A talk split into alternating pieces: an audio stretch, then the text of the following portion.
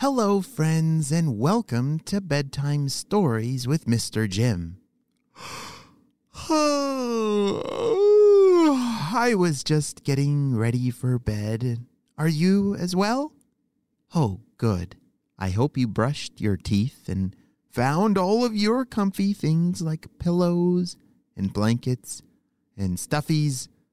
Oh, yes. Oh, good. Well, as long as you have all those things ready, then it's time for our story. But first, we must close our eyes so that we can travel to an imaginary world.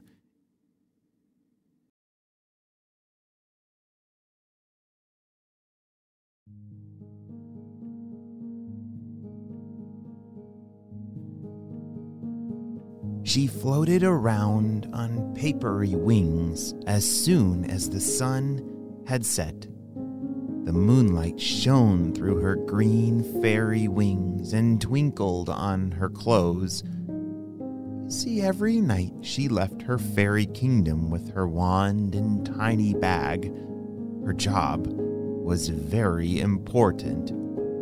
All of the children knew her, even you but no one has ever seen her as she slipped under pillows and exchanged teeth for little gifts.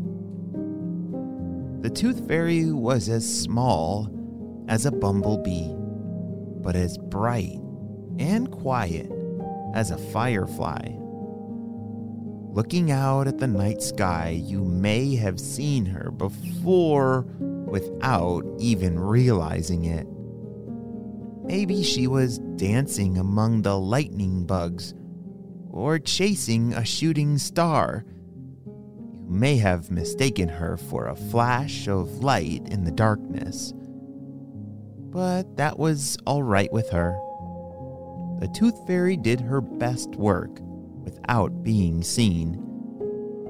No one even knew the Tooth Fairy's name, since no one had ever even spoken to her before.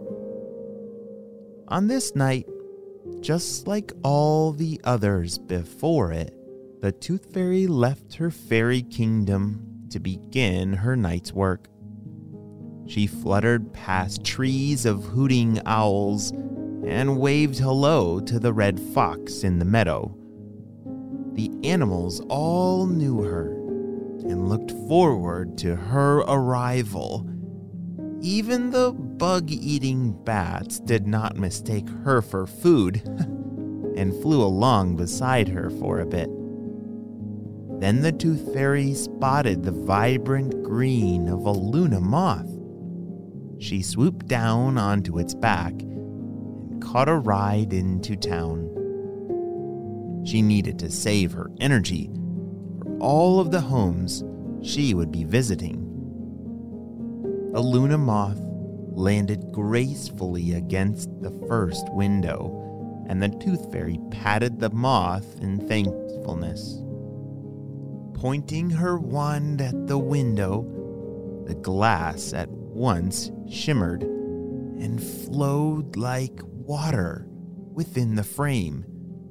She was able to walk right through it into this little girl's bedroom. You see, Natalie was fast asleep. Under her cozy comforter, her head resting on a pink fluffy pillow. The Tooth Fairy knew that under that pillow was something very special. It was the first tooth the little girl had ever lost. Soon, Natalie would have a strong new adult tooth in its place. The tooth fairy fluttered to the pillow and waved her wand. A light shone from underneath as the tooth began to wiggle its way out. It peeked out of the edge of the pillow and wiggled fast for a few seconds before popping right out and doing a little spin in the air. The tooth fairy reached out, plucked the tooth from the air, tucked it safely into her bag. Tapping her wand on the pillow, glitter and coins appeared underneath with a silent poof. The tooth fairy whispered, Good night, Natalie, and turned to fly back through the rippling window when she heard a small, sleepy voice respond, Good night, Tooth Fairy.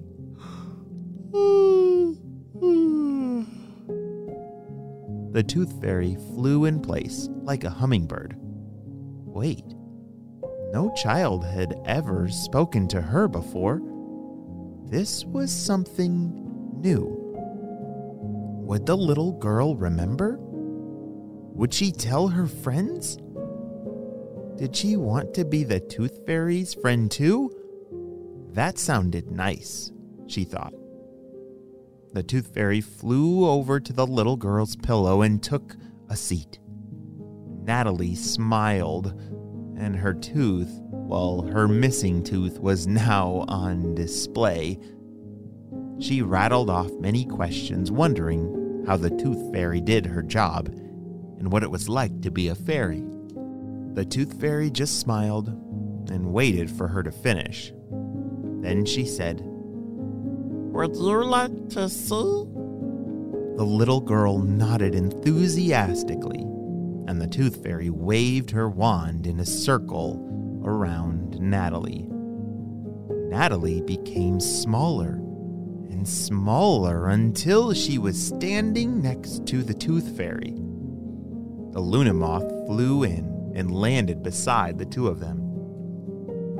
Natalie climbed on, and the moth followed as the Tooth Fairy led the way through the shimmery window glass and out into the night air.